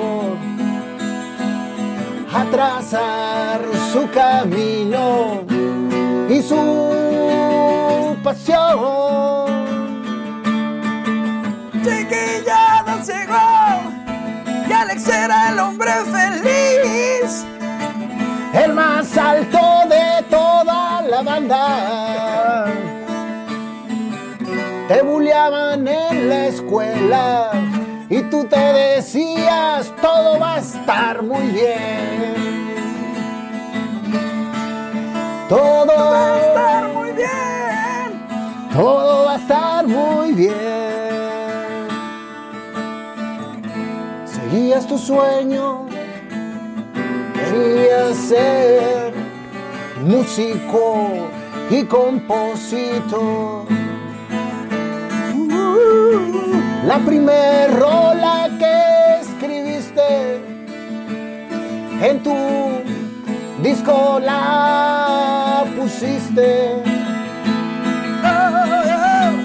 Alex siguió taloneando para cumplir su sueño. Pero viajando en primera clase en el avión. Ahí lo encontré después, pero todavía no llegamos ahí. Vamos a regresar. Me adelanté. Alex empezó a talonearle para descubrir cómo sonaban los sonidos, cómo hacía el bajo así.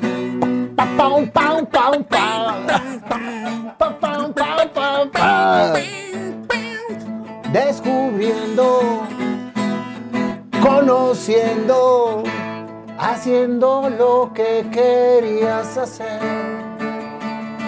Te saliste con la tuya, mi brother. Yeah, yeah.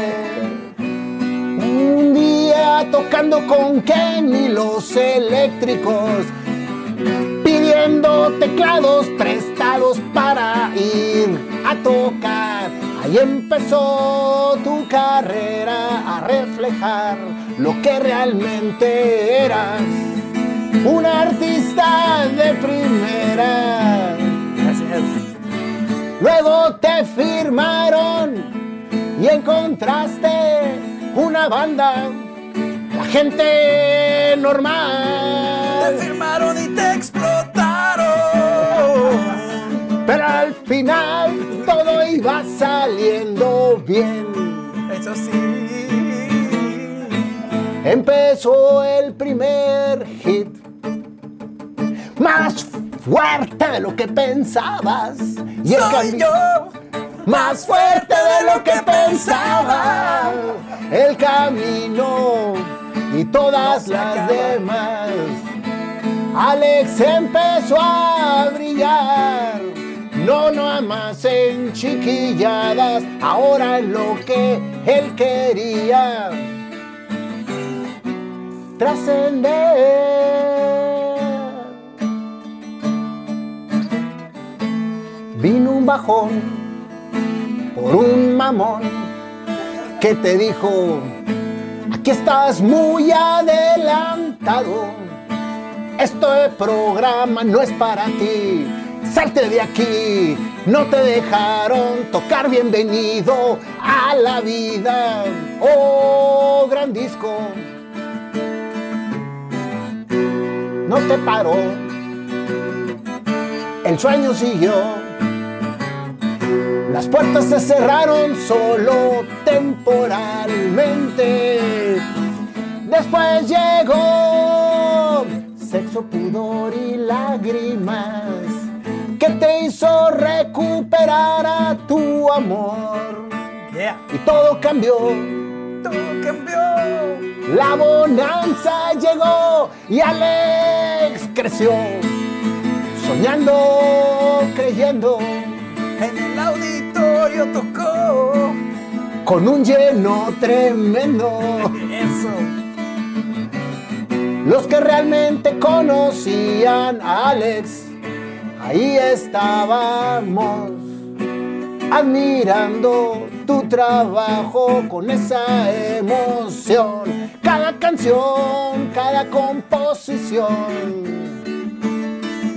nos transmite un gran amor. Eso. Se nota Toda esa pasión que sale del corazón. de la razón. Finalmente, nada te paró.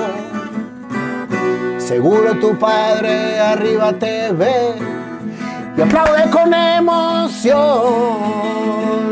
Alex entró, Alex salió y vivió y sigue dando una canción para cada corazón que lo escucha con devoción. Maestro. Y de repente vuelve otra vez a salir con la chaviza, con la costeña. Se viralizó ¿Quién lo iba a imaginar? que aquel jingle te iba a volver a ser Famoso en TikTok. famoso en TikTok. Oh, oh, oh, oh. Con sus papas y su catsup y limón. Qué irónico salió. Y ahí solo apachurró y todo el mundo enloqueció. ¿Quién entiende al mundo? Pero ahí estamos tú y yo cantando esta canción. Y el panda ya no haya que hacer para terminar. ¡Ea! Muy bien, mi panda. Mi querido Alex, Buenísimo, Nayo. Estás loco. Zafado. creo que amigo. casi tuvimos todos, ¿verdad? ¿Eh? 10 minutos. Pues es que era, era demasiada información. Mucha historia. Mucha historia, así es. Faltaron cosas, pero pues ni modo, iba a durar 20 minutos la canción. Rapsodia Bohemia. Dolor y lágrimas, me da igual.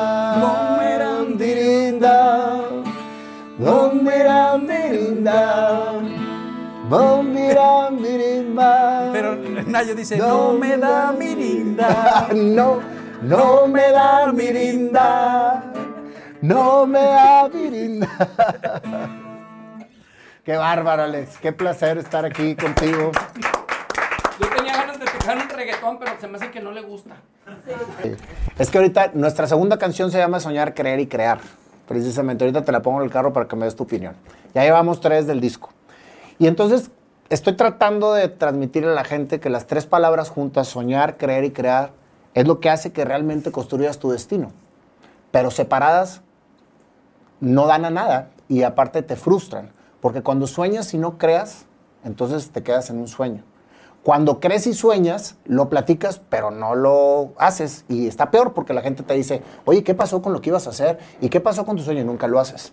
Pero cuando lo creas, entonces se cierra el círculo y es un círculo que te ayuda precisamente a encontrar la plenitud. Soñar, creer y crear. Y de eso, habla- de eso habla esa canción precisamente. Entonces, si antes te admirábamos, Ahora te admiramos más. soñar, creer Y crear. Vientos.